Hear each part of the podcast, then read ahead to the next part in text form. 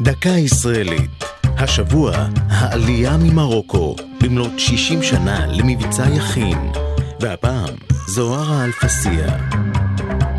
סיפורה של הזמרת יוצאת מרוקו זוהרה אלפסיה הפך למזוהה עם הקשיים שנתקלו בהם יוצאי צפון אפריקה בעלותם ארצה.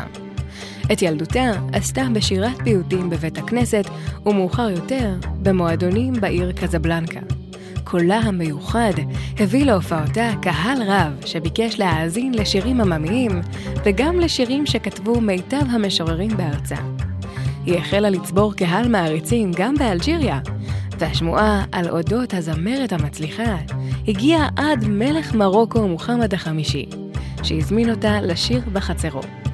להיטיה מושמעים עד היום בשמחות של יהודי מרוקו, אך כשעלתה ארצה ב-1962 והתיישבה באשקלון, התעלם ממנה הממסד התרבותי של אותן שנים.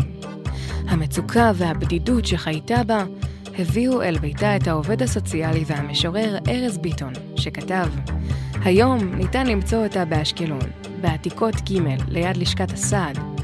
ריח שערים של קופסאות סרדינים על שולחן מתנודד בין 3 רגליים. שטיחי מלך מרהיבים מרובבים על מיטת סוכנות. בחלוק בוקר בהו שעות במראה בצבעי איפור זולים. זוהרה אלפסיה הלכה לעולמה ב-1994 והיא בת 89. זו הייתה דקה ישראלית על העלייה ממרוקו וזוהרה אלפסיה. כתבה יובל שילר, ייעוץ הפרופסור ירון צור, הגישה עדן לוי.